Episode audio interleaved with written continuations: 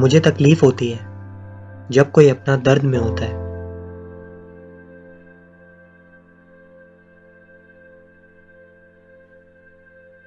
रात को तीन बजे तेरा फ़ोन आता है। तो कहती है, मैं बड़ी तकलीफ़ में हूँ। बस इतना बोलते ही तेरा फ़ोन बंद हो जाता है।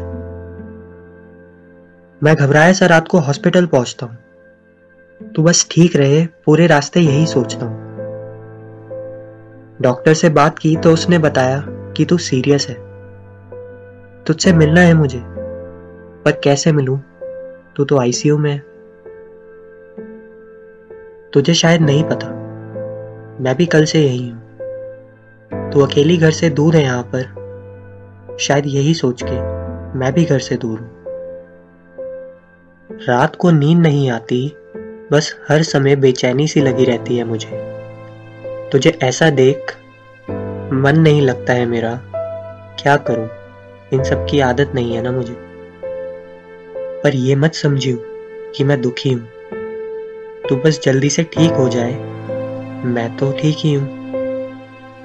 मत सोच मेरा। मैं ऐसा ही